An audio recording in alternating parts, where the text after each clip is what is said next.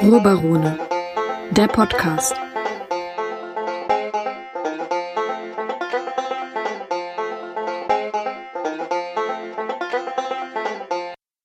Hallo und herzlich willkommen bei unserer letzten Ausgabe im Ruhrbarone Podcast über die letzte Staffel von Game of Thrones. Wir haben uns gerade das Finale angesehen. Äh, ich bin Robert Herr und ich habe den Maximilian Schulz bei mir. Servus. Hallo. Ja, das große Finale. Ähm, ich bin ein bisschen un unterwältigt. Ja.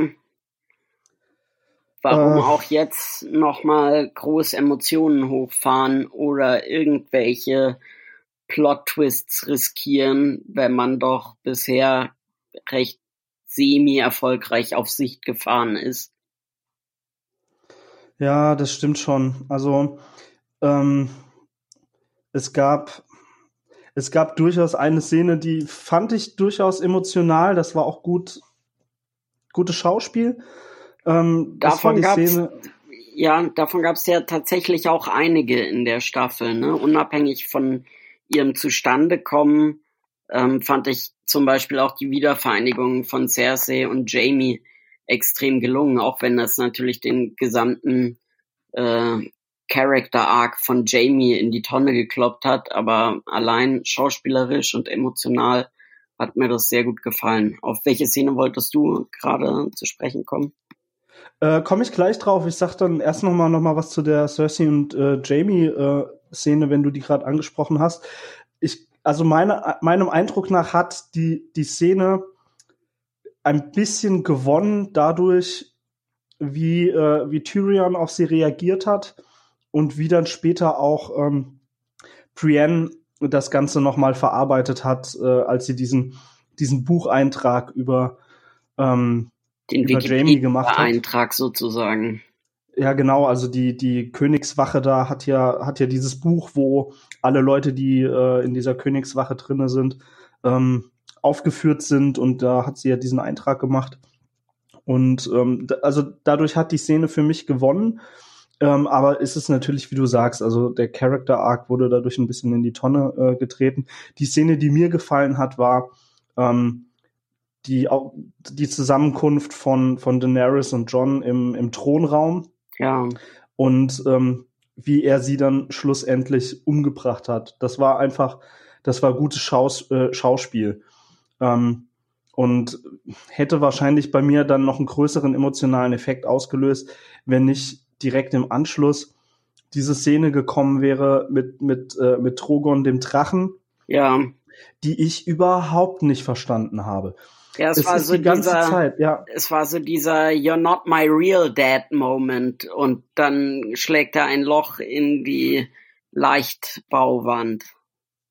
Ja, so ein bisschen. Vor allem, es wurde die ganze Zeit immer in der Serie eigentlich ja etabliert. Und das ist auch mit den Büchern so, dass Drachen keine intelligenten Geschöpfe sind, sondern dass das halt durchaus zwar intelligente Tiere sind, aber eben Tiere.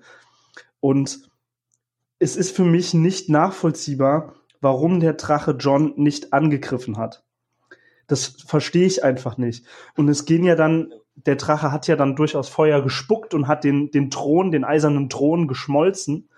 Ähm, da geisterte dann im Internet die Theorie äh, durch den Raum, ja, das wäre gewesen, weil der Drache erkannt hätte, dass eigentlich nicht John Daenerys umgebracht hat, sondern der Thron es gewesen ist. Oh Gott, Aber das ist Quatsch. Das ist Quatsch. Das ist ein, das ist ein Tier. Woher soll das das wissen? Und ja. ich meine, natürlich ist das dann sehr, das ist dann gewissermaßen sehr symbolisch, dass das passiert ist. Es macht aber halt nur einfach überhaupt keinen Sinn. Ja. Ähm, es wurde dann ja auch groß, es gab diesen, diesen Shot mit äh, Daenerys, wie sie äh, aus der Tür raustritt und man sieht im Hintergrund dann die Drachenflügel. Das war natürlich äh, cinematografisch ähm, ein guter Shot, aber ich fand, das war auch ein bisschen zu dick aufgetragen. Ja, es hat äh, was von Reichsparteitag, ne? Ja, genau, aber auf, auf eine richtig richtig plakative Weise. Das fand ich ja. so unangemessen. Ja, höchst Und ich meine, ich habe ich hab der Frau in der letzten Folge habe ich ihr eine Stunde lang dabei zugesehen, wie sie eine Million Zivilisten abgeschlachtet hat. Ich hätte nicht diesen Shot gebraucht, um zu wissen, dass die böse ist. Ja. Das, das fand ich auch so unangenehm, ja. Und, und dann auch, da waren dann auch so Dinge drinne, da konnte man sich dann so zusammensetzen, was eigentlich so ein bisschen das Problem ist, dass sie da steht und hält dann da diese Rede, ähm, wie sie die Bevölkerung befreit haben. Und sie hält diese Rede halt zu den Soldaten weil Bevölkerung ist da nicht da, die ist komplett tot. Das ist, das ist, das ist, das ist natürlich eine gewaltige Dissonanz, die sie da ganz offensichtlich hat. Ja. Aber das wird da auch nicht, nicht richtig rausgearbeitet. Ja, und was ich so interessant fand, wo wir gerade bei der Szene sind, diese ganze Stadt, also egal durch wessen Augen wir sehen, Tyrion, der da lang schlendert, Aya, ähm, egal durch wessen Augen wir sehen, diese Stadt ist trist und grau und das hat was von Fallout nach einem Atombombenangriff, was ja so in der Skala von Westeros diesem totalen Drachen, Drachensturm äh, am nächsten kommt. Und Daenerys ist tot und zwei Minuten später ist strahlender Sonnenschein. Alles ist wieder wie früher. Äh, die Gebäude sind glücklicherweise intakt, in denen dann dieser große Rat zusammentritt. Auch die Räume für den kleinen Rat sind wieder schön hergestellt. Also es war so, so skurril eigentlich, so wie du gesagt hast, übers Ziel hinausgeschossen an Plakativität. Also als ob sich durch ihr Verschwinden dann über Nacht oder über eine Stunde hinweg dieser Schleier gelegt hätte. Das ist aber in der Tat nicht ganz korrekt, weil ähm, man, man, man sieht es daran, ähm, das ist nicht über Nacht passiert, sondern es wird an einer Stelle, wird es mal kurz erwähnt. Äh, zwischen dem Mord äh, äh, an Daenerys und ähm, dem Rat, der da zusammengekommen ist, um zu debattieren, wie man jetzt weiter vorgeht, da liegen Monate dazwischen. Ah, okay. Ähm, das wird dann auch ein bisschen dadurch angedeutet, wie dann auf einmal die Bärte von, von John und von äh, Tyrion gewachsen sind. Da liegt eine relativ große Zeitspanne dazwischen. Ah, okay, ähm, das ist mir entgangen. Ja, natürlich. Und das ist auch, ich finde es auch furchtbar, dass das so gemacht wurde, weil da sehr viele Dinge einfach off-camera gedrückt worden sind, die sich dann da irgendwie geregelt haben. Ja. Ähm, zum Beispiel, die wollen mir also allen Ernstes verkaufen, dass ähm, Crayworm, ja, der sich in den sowohl in dieser Folge als auch in der Folge davor einfach behandelt, äh, verhalten hat wie ein wie ein wild gewordener Hund, ja. der der überhaupt keine Skrupel mehr kennt und gar nichts. Dass der dann aber Jon Snow fein brav in den Kerker gesperrt hat, statt den einfach abzumurksen. Also, da gibt's für mich überhaupt keine Erklärung davon. Ja, generell war es doch immer so, dass diese Ansalit eben deshalb so unfehlbar waren, weil sie auf Befehl gehandelt haben, weil sie ganz rational gehandelt haben und das wurde ihnen doch dann sogar als Nachteil ausgelegt, dass sie nie verstehen, wie sich das anfühlt, wenn man aus Liebe oder aus Leidenschaft oder was auch immer kämpft. Und dann hat dieser komplette Twist stattgefunden bei ihm und bei allen Ansalit, dass sie da bereitwillig die Kriegsverbrechen vollenden. Ähm, ja. Und dann aber auf einmal nicht mehr. Genau, genau. Und ähm. dann auf einmal wieder Plot Armor. Äh, das heißt, die Hauptcharaktere sind geschützt, ob jetzt vor Drachenfeuer, das dann den Iron Throne äh, trifft oder eben vor Grey Worm, der dann auf einmal im richtigen Moment doch wieder seine Beherrschung findet. Ja, wir, wir müssen aber auch nicht nur über die Ansalit sprechen, sondern wir müssen auch noch mal über die ähm, über die Dothraki sprechen, weil ich darauf überhaupt nicht klarkomme. Nachdem in der in der dritten Folge bei der großen Schlacht äh, äh, bei bei Winterfell die Dothraki den den Frontalangriff auf die äh, Untotenhorde gewagt haben, und halt mehr oder weniger komplett eigentlich massakriert worden sind. Und äh, David Benioff danach in der äh, Inside Game of Thrones äh, Folge explizit auch noch gesagt hat, was wir da gesehen haben, ist das Ende der Dothraki, sind dann jetzt auf einmal doch wieder Zehntausende da. Ja. Und wie man später sieht, schlendern die einfach gemütlich mit ihren Waffen einfach so durch die Gegend und es wird noch nicht mal gut, es wird erklärt, dass die Ansalit jetzt auf diese Insel fahren, worüber wir auch noch mal sprechen müssen, weil das ja, völliger Unsinn ist. Ja. Ähm, und äh, dass, dass stattdessen dann ähm, über die Dothraki wird überhaupt nicht gesprochen. Was machen die denn jetzt mit denen? Ähm, was passiert mit denen? Ich meine, das sind äh, vollkommen zivilisationsferne Wilde, so wurden sie uns immer präsentiert die auch überhaupt keinen Bock haben, in der Stadt zu, zu leben oder sowas oder keine Ahnung, Landwirtschaft zu betreiben, sondern eigentlich nur plündert umherziehen wollen. Und ihre, ihre Kalisi ist jetzt weg. Was machen die jetzt? Also keine Erklärung dafür. Ja. Fand ich ein bisschen, bisschen schwach. Äh, und dann jetzt nochmal hier die, ähm, ähm, der Craven will ja mit den Ansalli dann auf die Insel fahren, von der Miss Sunday kommt. Ja. Ähm, und ich verstehe aber, also zum einen verstehe ich nicht warum, weil Miss Sunday ist halt nicht mehr da. Und das Einzige, was von ihr übrig geblieben ist, was er besitzt, nämlich dieses Sklavenhalsband, hat er ja ans Feuer geworfen. Er könnte also noch nicht mal was zu, dahin bringen. Mm. Und dann kommt noch hinzu, okay, das ist jetzt nicht in der Serie, das ist Informationen aus den Büchern, aber äh, diese Insel, von der sie kommt, mit der hat's halt auch einfach was auf sich.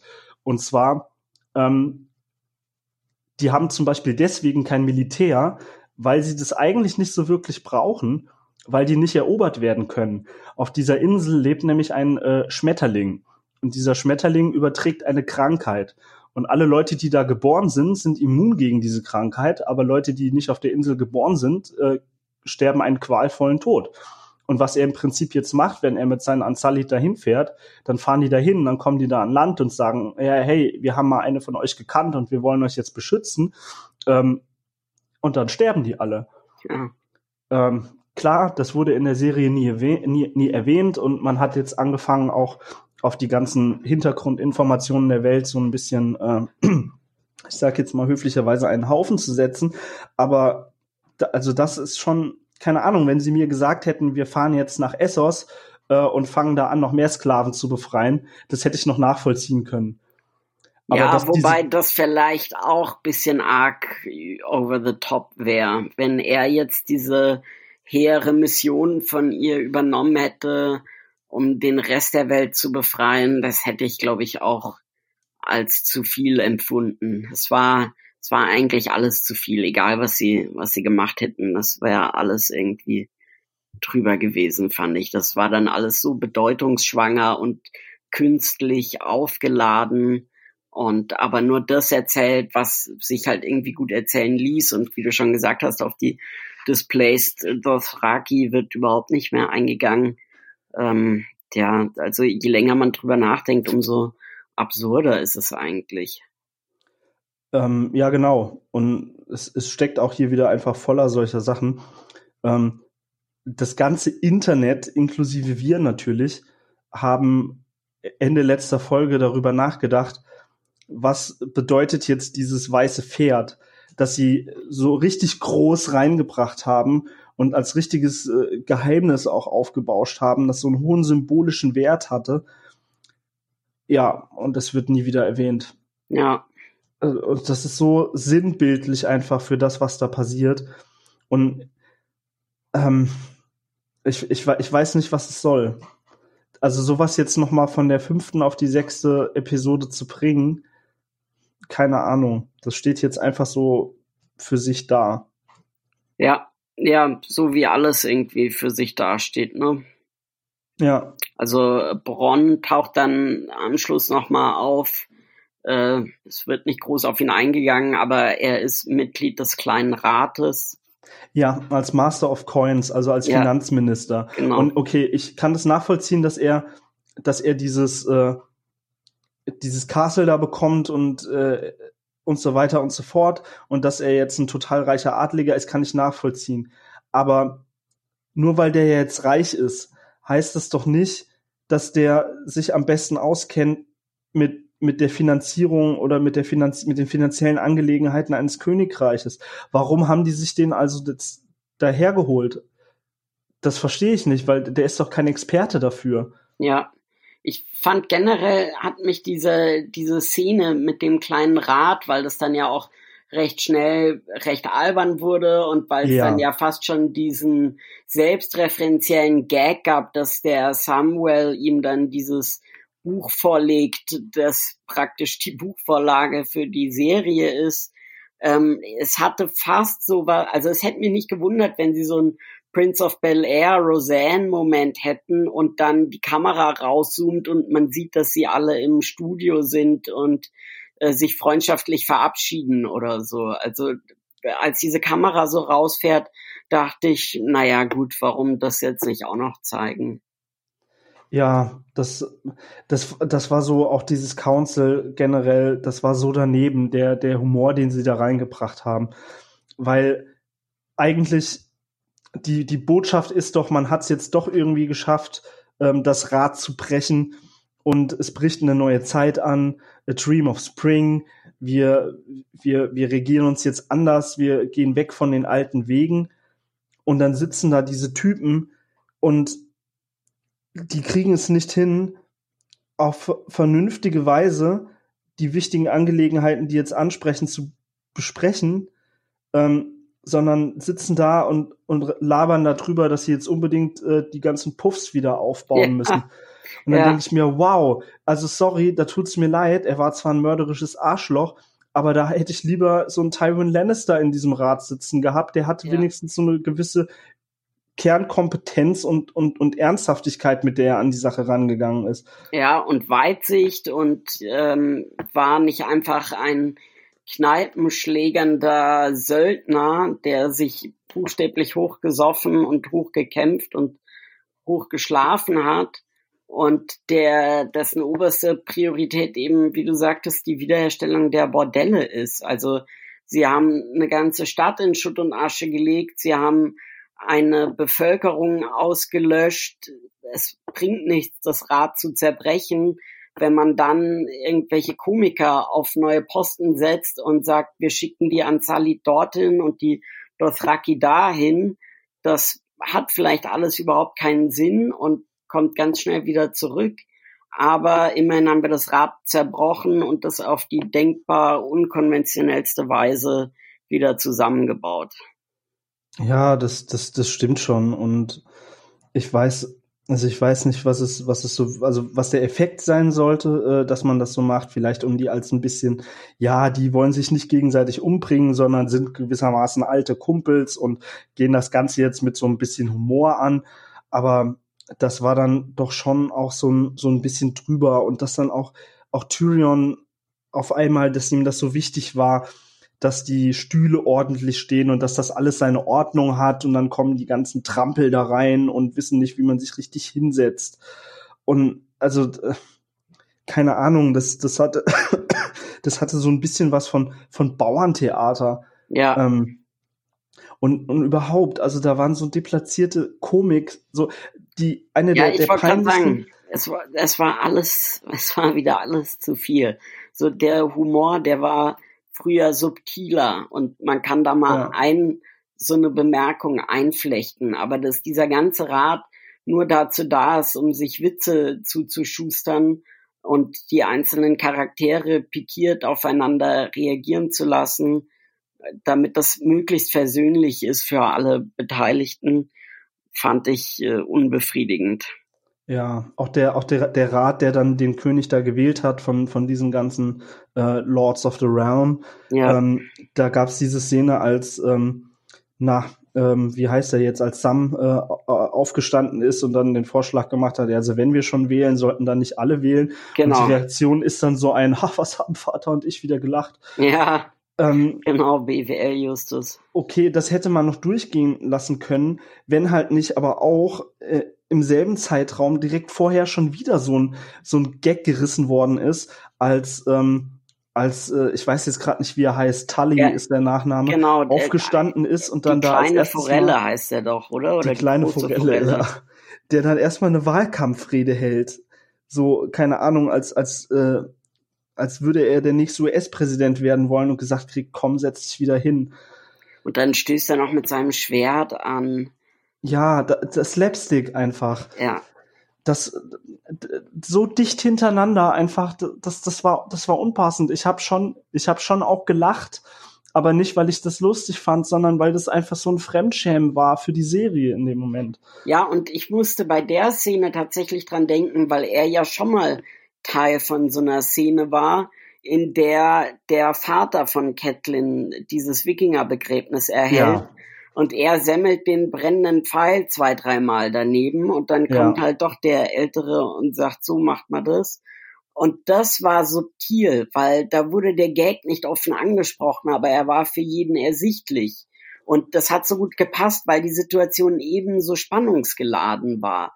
Und deshalb hat da dieser Humor gut gepasst, so als Stresserleichterung. Und in dieser ganzen letzten Staffel ist alles nur noch lustig. Es gibt überhaupt keine ernsten Momente mehr.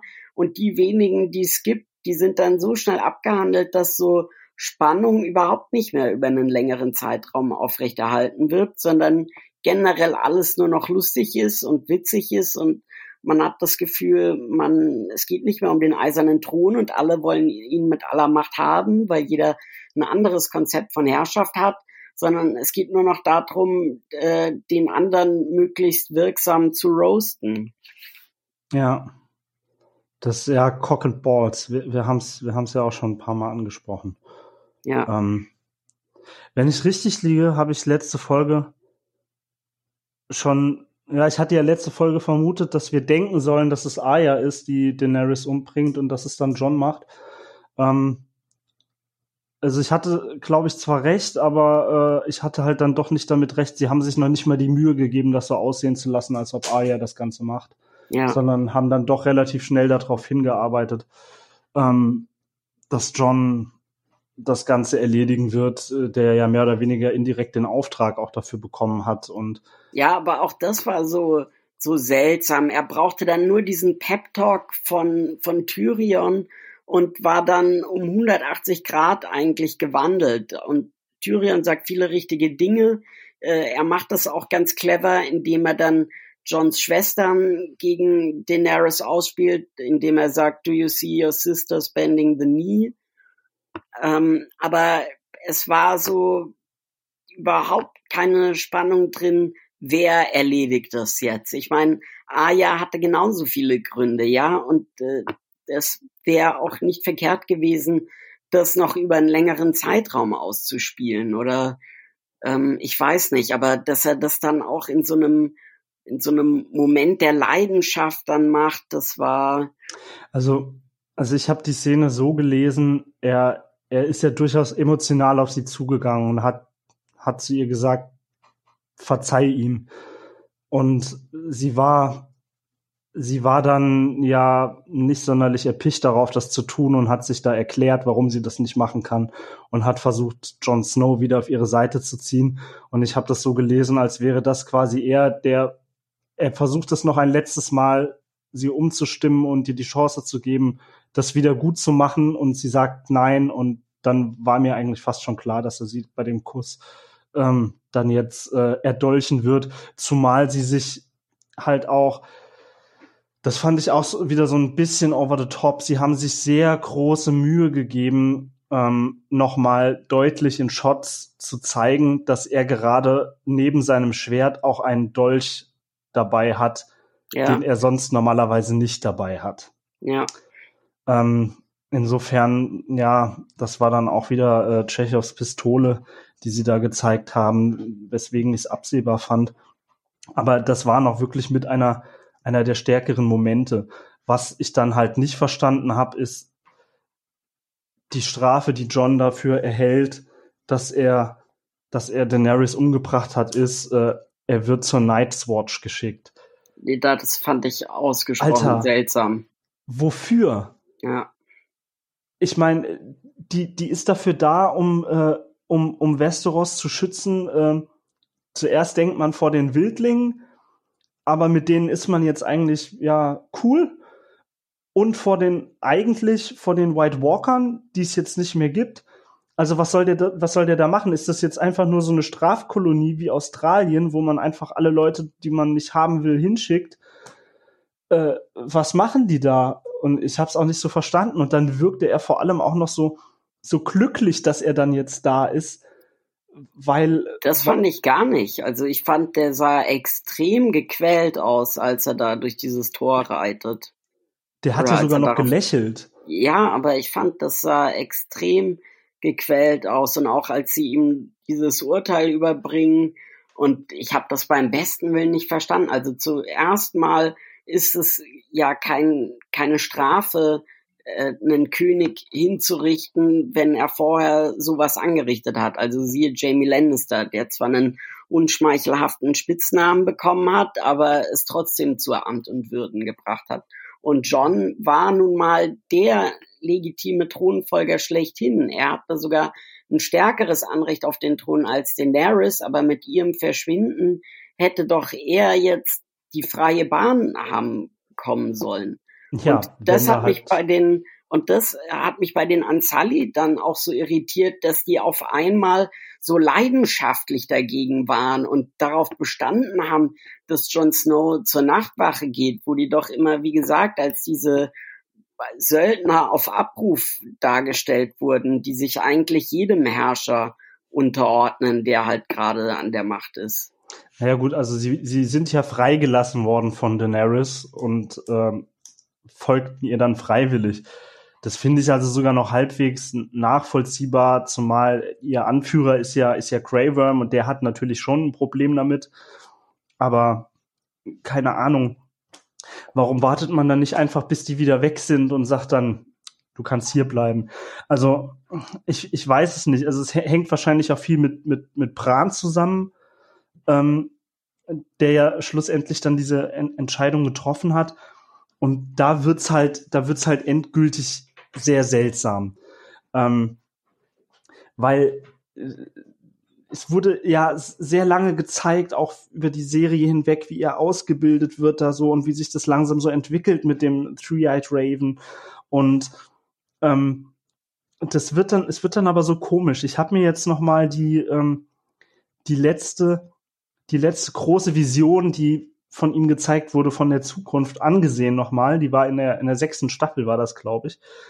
Und da sieht man sogar, das sind, also wenn, wenn man es zeitverzögert sich anguckt, also in Zeitlupe anguckt, sieht man das sogar, da sind Shots drinne ähm, von, von Daenerys, wie sie mit ihrem Drachen über King's Landing fliegt. So. Das heißt, dass man im Prinzip eigentlich davon ausgehen muss, dass Bran schon relativ genau wusste, was da so passieren wird. Und jetzt ist halt einfach so die Frage, die ich mir stelle. Hat, hat er das im Prinzip so gemacht wie, ähm, wie Doctor Strange bei den Avengers, ähm, dass es halt sau viele Wahrscheinlichkeit, wahrscheinliche Möglichkeiten gab, dass die Welt von, ähm, von dem Night King zerstört wird dass es sau viele Wahrscheinlichkeiten gab, dass die Welt von Daenerys zerstört wird. Und er hat jetzt irgendwie versucht, das so zu lenken, dass es äh, genau diese, diese, diese eine wahrscheinliche Zeitlinie getroffen hat, die beides vermeidet oder was. Weil ansonsten müsste ich halt auch sagen, okay, ähm, im Prinzip ist dem jetzt alles in den Schoß gefallen. Er ist jetzt König. Ähm, er ist im Prinzip ja gar nicht mehr Bran, sondern naja, im Prinzip irgendwie so ein Kollektivwesen. Und Hive ähm, Mind. Na, nicht ja, ganz, aber Und, und, und, und also er wusste, dass, dass Daenerys äh, diese eine Million Leute in King's Landing umbringen wird. Er hat es nicht verhindert, obwohl ja sogar am Schluss angedeutet wird, dass er den Drachen Trogon finden und vielleicht sogar wagen, also mit seinem Verstand steuern kann. Ähm, hat, wenn er das halt nicht verhindert hat äh, und es hätte irgendeine bessere Möglichkeit gegeben, dann ist er halt einfach kein Deut besser, muss man mal ganz ehrlich sagen. Naja, da ist ja immer die Frage, inwieweit er sozusagen die Dinge sich entfalten lassen muss oder inwieweit das mit seinem mit seinem Kodex oder was auch immer das disharmonieren würde, wenn er jedes Mal eingreift. Er hat die Flotte ja auch, äh, er hat Daenerys ja auch sehenden Auges in die eiserne Flotte fahren lassen, was zum Verlust ihres Drachens geführt hat. Aber so wie ich diesen äh, Three-Eyed Raven immer verstanden habe und wie das ja dargestellt wurde, war, dass er über den Dingen steht. Ja, buchstäblich schwebt er über den Dingen, wenn er Lust darauf hat, sogar wenn die große Schlacht zwischen Toten und Lebenden ausgefochten wird. Und dass er sich dann im Grunde selbst degradiert, indem er so ein weltliches Amt annimmt und hat er da nicht auch irgendwie einen gewissen Interessenskonflikt? Ich meine, eben weil er alles weiß und alles sieht, braucht er dann überhaupt noch einen kleinen Rat oder wie funktioniert das? Oder kann er diese Kräfte runterleveln, runterpegeln oder ähm, wie kann man hm. sich das vorstellen? Also ich habe ich hab so den Eindruck gehabt, dass uns diese Szene im kleinen Rat zeigen sollte. Ähm, er hat ja zu denen gesagt, ja, äh, ihr macht mal, äh, ich bin dann erstmal weg, dass, dass er im Prinzip den kleinen Rat äh, das Ganze regieren lässt und sich selber eher mit äh, spirituellen Dingen wie dem äh, Finden von Drachen durch äh, die sphärische Geisteswelt äh, beschäftigt und solche Sachen. Und was ich da zu dem ganzen Komplex aber nochmal sagen wollen würde, ähm, nämlich auch, dass ja, dass es ja doch durchaus dann scheinbar Foreshadowing gab durch äh, die Visionen, die er so gehabt hat. Ähm, ich finde halt einfach Foreshadowing ähm, ersetzt halt nicht Charakterentwicklung. Ja. Also es reicht für mich nicht zu sagen, ey ja, aber es gab da mal äh, zwei Frames in einer äh, in einer Vision von vor zwei Staffeln, die gezeigt haben, dass sich das dahin entwickelt. Das reicht mir nicht, sondern ich will das auch vernünftig erklärt bekommen. Ja, zumal die, die Serie ja schon seit geraumer Zeit nicht mehr viel gibt, auch Foreshadowing und Prophezeiungen und Fantheorien und dergleichen. Ja, das stimmt schon.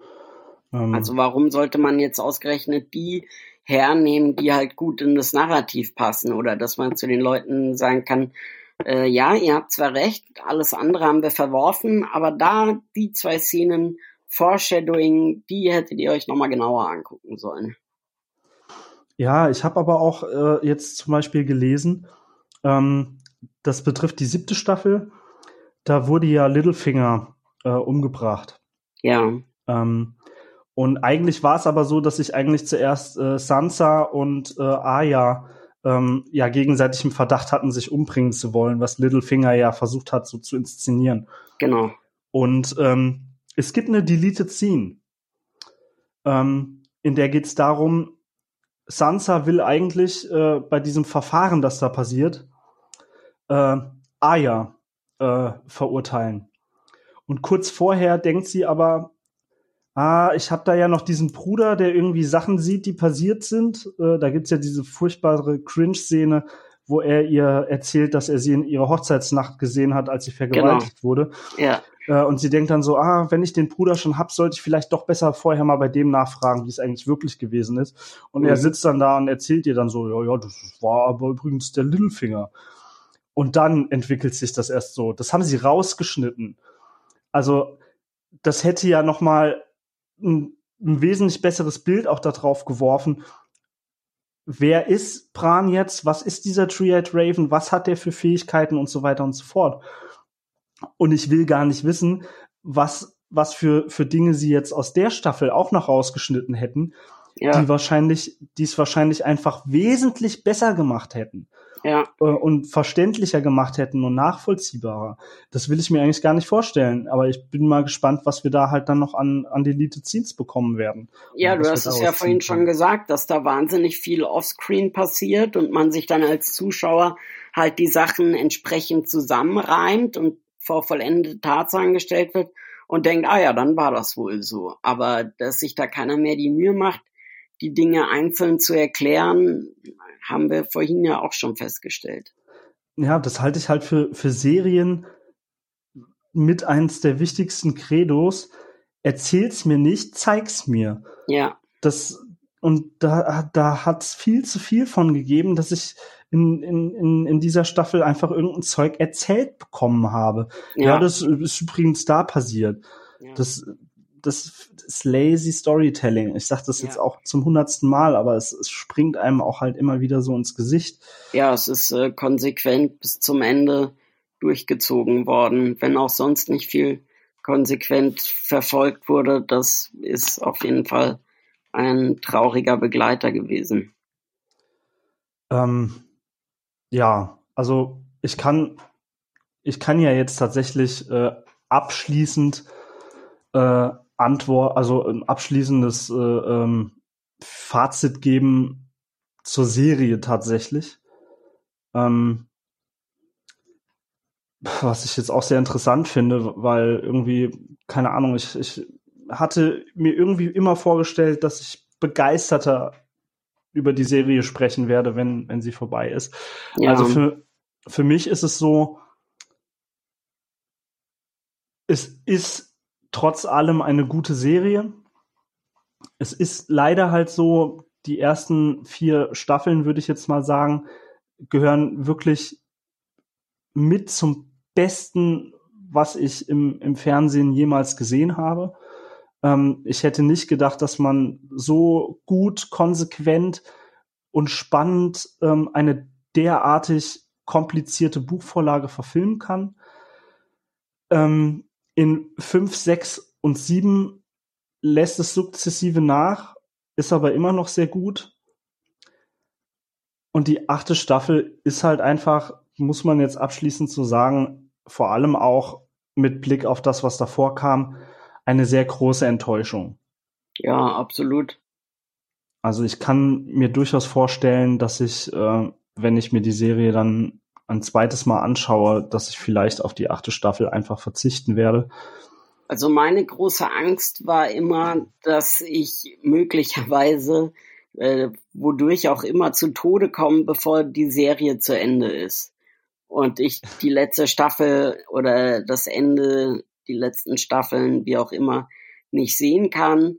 Und jetzt denke ich mir, vielleicht gab es in Staffel 5 oder 6 den einen Höhepunkt, wo man dachte, okay, die Geschichte ist nicht abgeschlossen, aber besser als jetzt wird's nicht. Und das kann man dann, glaube ich, bei einem erneuten Durchlauf dann eher feststellen, dass man sagt, ah, stimmt, hier war es gut, da gab es zwar auch schon leichte Mängel, äh, gab auch schon viele Dick-Jokes und No-Dick-Jokes und dergleichen, aber über allem stand immer noch die Komplexität und die Treue zu den Charakteren. Und dass man dann sagt, ja, gut, also die achte brauche ich mir nicht mehr antun, ich weiß ja, was passiert. Und die siebte, ja, vielleicht die ein oder andere Schlachtszene noch oder Littlefingers Hinrichtung oder so oder wie Arya ähm, mit Brienne fechtet und Sansa ganz große Augen bekommt, was aus ihrer kleinen Schwester geworden ist. Aber ja, wie du sagst, am Ende dachte ich auch immer, das wird emotional groß auffühlend und das werden Dinge passieren, mit denen keiner gerechnet hat. Und am Ende war man eigentlich dankbar dafür, dass keine Dinge passiert sind, mit denen man nicht gerechnet hat. Mhm. Ja, also ich weiß auch nicht, ob ich es genau verorten könnte. Also ich muss tatsächlich sagen, mir hat die siebte Staffel immer noch relativ gut gefallen. Ähm, vor allem, weil sie da Charaktere zusammengeführt haben, die sich lange nicht gesehen haben. In der siebten Staffel waren einige Dinge dabei, die, die für mich befriedigend gelöst worden sind. Und es hat mich natürlich auch nochmal auf die letzte Staffel gehypt, dass ich wissen wollte, wie, ähm, wie geht es, wie geht es aus? Ähm, wenn ich, wenn ich mich auf eine einzelne Folge festlegen müsste, ähm, wäre es wahrscheinlich schwer, mich zu entscheiden, weil ich zwei Folgen habe, ähm, die ich ganz besonders ganz besonders äh, äh, stark finde. Ähm, das wäre zum einen Hard Home, also die, äh, wo sie das erste Mal ähm, genau auf die weißen Wanderer treffen und das erste Mal wirklich begreifen, was das für eine Gefahr ist, die da ja. entsteht. Ich finde die Folge, also die Folge und auch die Darstellung der Schlacht, äh, muss ich auch sagen, deutlich besser als äh, ähm, Staffel 8, Episode 3. Ja. Ähm, und was aber, was glaube ich den Rennen machen würde, wäre die Episode äh, The Door, ähm, wo wir die äh, wo wir erfahren, was die Herkunft von, von Hodor ist. Ähm, ja. Weil die hat mich wirklich einfach damals, die hat mich weggeblasen. Ja, absolut. Ähm, da, da saß ich danach wirklich noch einige Minuten äh, still vor dem, vor dem Fernseher und musste erstmal verarbeiten, was ich da gerade gesehen habe. Und ähm, wenn ich mich jetzt auch über die letzte Staffel äh, ärgere, dann, dann sind es auch diese Folgen, an, an, an die ich zurückdenke und mir denke, okay, äh, das, das gab es da schon besser und das wird auch nicht durch das entwertet, was danach gekommen ist. Äh, ich hätte es ja, mir natürlich anders gewünscht, aber, ähm, aber es ist halt nun mal einfach so. Ja. Ähm, jetzt wird's ja dann vielleicht noch mal so als als kleinen Ausblick. Also es soll ja jetzt ähm, ein Prequel geben, eine Spin-off-Serie zu Game of Thrones. Ähm, die soll 5000 Jahre vor der Geschichte, die wir jetzt haben, halt äh, spielen. Und äh, da soll es um ähm, die Children of the Forest gehen und wie sie die White Walker äh, äh, hergestellt haben. Da haben jetzt auch äh, da haben jetzt auch die Dreharbeiten, äh, glaube ich, zum Pilotfilm äh, begonnen dafür. Äh, ah, Wahnsinn. Läuft unter dem. Auch bei HBO? Äh, ja, ja, das ist auch von HBO. Und äh, das soll halt, äh, ich glaube, den Arbeitstitel Blood Moon oder sowas bekommen. Und okay. ähm, ja, da bin ich halt relativ, äh, bin ich halt relativ äh, gespannt, wie das ausgeht, weil das ist ja der Teil, also man kennt das aus den Büchern so ein bisschen. Da geht es um äh, Brandon Stark, also Brandon the Builder, der auch die, ja. äh, die Mauer erschaffen hat und so weiter und so fort. Ich bin gespannt, was sie da rausholen. Ähm, wobei ich so ein bisschen die Befürchtung habe, dass es sein könnte, dass das doch ein bisschen zu Fantasy-mäßig wird. Ja, und auch weniger Action geladen auf Schlachten ausgerichtet, sondern eher sozioökonomisch vielleicht. Ja, weil eigentlich war das ja, war ja genau gerade dieser soziologische Ansatz, ähm, der es so, so realistisch gemacht hat, trotz aller Fantasy, das, was die Serie ja so groß und interessant und stark gemacht hat. Genau, absolut. Das, äh, also stellenweise hat das mich an, an wirklich gute Politdramen erinnert, sei es ja. The West Wing oder House of Cards, ja. Wie da Intrigen gesponnen wurden und auch wenn es besetzt war mit emotionalen Szenen, wie bei der Red Wedding, hat ja dieser Move aus Tivin Lannisters Sicht extrem Sinn gemacht und war sehr weitblickend und der richtige Schachzug. Ja, er, sagt es ja auch äh, ganz trocken. Ähm, I kill ten to save thousands. Und, und, ja. und, und solche Dinge. Und das Ganze natürlich auch noch eingebettet in einfach ein unfassbar spannendes äh, eine unfassbare spannende Erzählung, wie sie, wie sie da gemacht worden ist. Also die, die äh, auch allein dieses Plot-Device, was natürlich auch schon in den Büchern vorkommt, aber in der Serie natürlich viel krasser Wirkung hat, dass dann auf einmal äh, The, The Reigns of Castamere gespielt wird. Genau. Ähm, das ist äh, unheimlich dicht, ist auch irgendwie auch so eine so eine Episode, die die auch ganz weit vorne mit dabei äh, dabei ist, was, äh, ja, was da ja, möglich absolut. ist. Ja. Und ähm, ich bin mir nicht so ganz sicher, ob sie das ähm, tatsächlich so gut in der Spin-off-Serie umsetzen können. Weil was man halt schon darüber weiß, das stimmt mich jetzt nicht äh, sonderlich ähm, das, das stimmt mich nicht, nicht sonderlich zuversichtlich. Also zum Beispiel ähm, das Drehbuch und generell so Story-Konzept äh, stammt halt von, äh, von Jane Goldman. Ähm, die hat vorher beispielsweise äh, Kingsman The Secret Service gemacht. Ah, okay. Ja, und das ist, ich meine, das ist natürlich lustiges Action-Popcorn-Kino und so, kann man geteilter Meinung drüber sein, ob einem das gefällt. Ich bin mir sicher, dass das sehr unterhaltsam ist es ist aber nichts, wo ich sagen würde, das ist jetzt, das ist jetzt das, wofür eigentlich Game of Thrones steht. Ähm, ja, ich glaube, das ist tatsächlich ein bisschen das Problem, dass ohne George R. R. Martin da zumindest Denkanstöße gegeben hat, sieht man ja, was daraus wird, wenn man jetzt diese Staffeln betrachtet, die wenig bis keine Buchvorlage mehr hatten bei Game of Thrones und dass auch diese Serie dann möglicherweise, wie du schon gesagt hast, Popcorn-Kino wird und oberflächlich, aber eher mehr Fanservice als eigenständige Geschichte. Ja. Ja, also George, George R. R. Martin war schon auch äh, dran beteiligt an der Sache.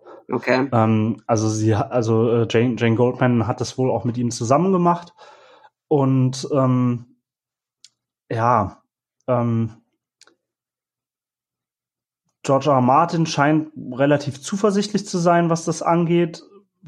Er hat ja über den Teil der Game of Thrones Hintergrundgeschichte auch noch nicht allzu viel geschrieben. Man weiß halt ein bisschen was darüber.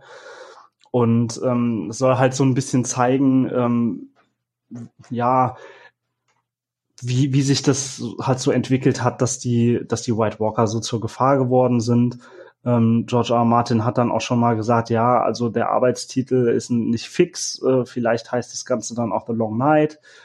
Ähm, es kann was werden, es muss aber nicht. Also sie haben auf jeden Fall, das ist jetzt das, das erste Konzept, das sie mit einem mit einem Piloten erstmal umsetzen wollen.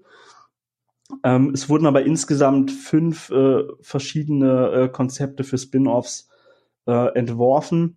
Ähm, okay. Eins verfolgen sie jetzt erstmal weiter. Äh, man muss jetzt, man muss jetzt gucken, ähm, ob das Ganze was wird. Ich bin halt ein bisschen äh, skeptisch, auch deswegen, weil ähm, natürlich äh, sind die White Walker unfassbar aufgebaut worden.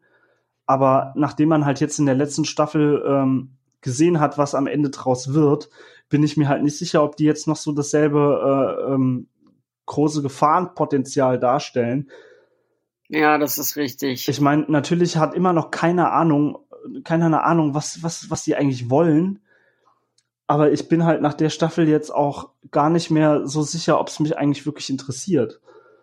Ja. Ähm, das muss man dann halt mal, mal schauen was das ja. damit noch wird. Ja, mit Prequels ist eh eine heikle Geschichte. Wenn man schon so genau weiß, wie sich die Dinge entwickeln und man acht Staffeln hat, ähm, ist es wirklich, ja, also müsste man vielleicht dann eher wie bei Better Call Saul gehen, dass man sich einen Charakter raussucht, der nur weniger Screentime bekommen hat, von dem man denkt, der hätte jetzt eine eigene Sendung verdient.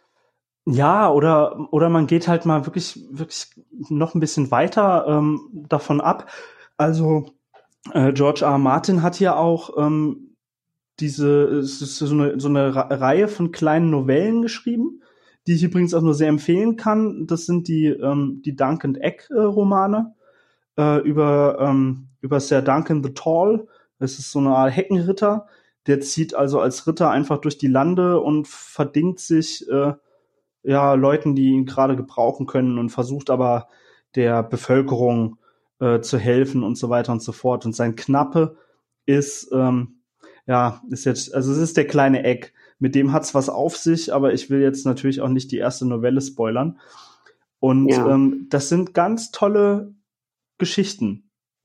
Ähm, die sind nicht so lang, die kann man auch sehr gut lesen, will ich wirklich auch noch mal empfehlen. Bin ich Spielen die auch in Westeros? Ja, die spielen auch in Westeros. Die spielen, ähm, mal sagen, ich weiß jetzt die Zahlen nicht genau, aber ich würde mal sagen, so 70 Jahre etwa äh, vor den Ereignissen, äh, die wir in Game of Thrones sehen. Und okay. ähm, das ist sehr spannend und man erfährt da auch äh, so ein bisschen was äh, über ähm, ja die unmittelbaren Vorfahren der Charaktere, die wir da auch in, in Game of Thrones sehen und wie sich vielleicht auch so so so manche Fehde eigentlich ursprünglich mal entwickelt hat. Man bekommt aber auch mehr mit äh, davon, wie leben eigentlich die Leute, die jetzt nicht zu diesen äh, großen äh, Zirkeln da gehören, sondern halt so die einfachere Bevölkerung oder auch die kleinen Landadligen. In einer der Reihe geht's um so ein um so einen Streit zwischen zwischen zwei äh, relativ kleinen Landadligen, kann man so sagen, die, äh, die wirklich nicht, also die im Prinzip teilweise halt nicht sehr reich oder halt komplett verarmt sind und versuchen da ihre Streitigkeiten zu lösen. Und das sind wirklich ganz großartige Geschichten. Und ich, ich hatte die ganze Zeit gehofft, vielleicht verfilmen sie in der Richtung was. Also ich, also ja. das wäre dann im Prinzip, kann man fast so sagen, so ein bisschen so eine sehr seltsame Buddy-Cop-Story äh, ähm, im, im Westeros 70 Jahre vor Game of Thrones. Aber ja. das hätte durchaus was hergegeben für so ein paar, äh, für so ein paar, ja, vielleicht auch nur Feature-Filme ja, oder so. Tatsächlich vielversprechender, zumindest als jetzt die ganze Geschichte noch weiter zurück aufzuspulen. Aber wir werden sehen. So oder so haben wir am Ende Redebedarf. Genau. Wir schauen einfach mal, was da jetzt wieder kommt.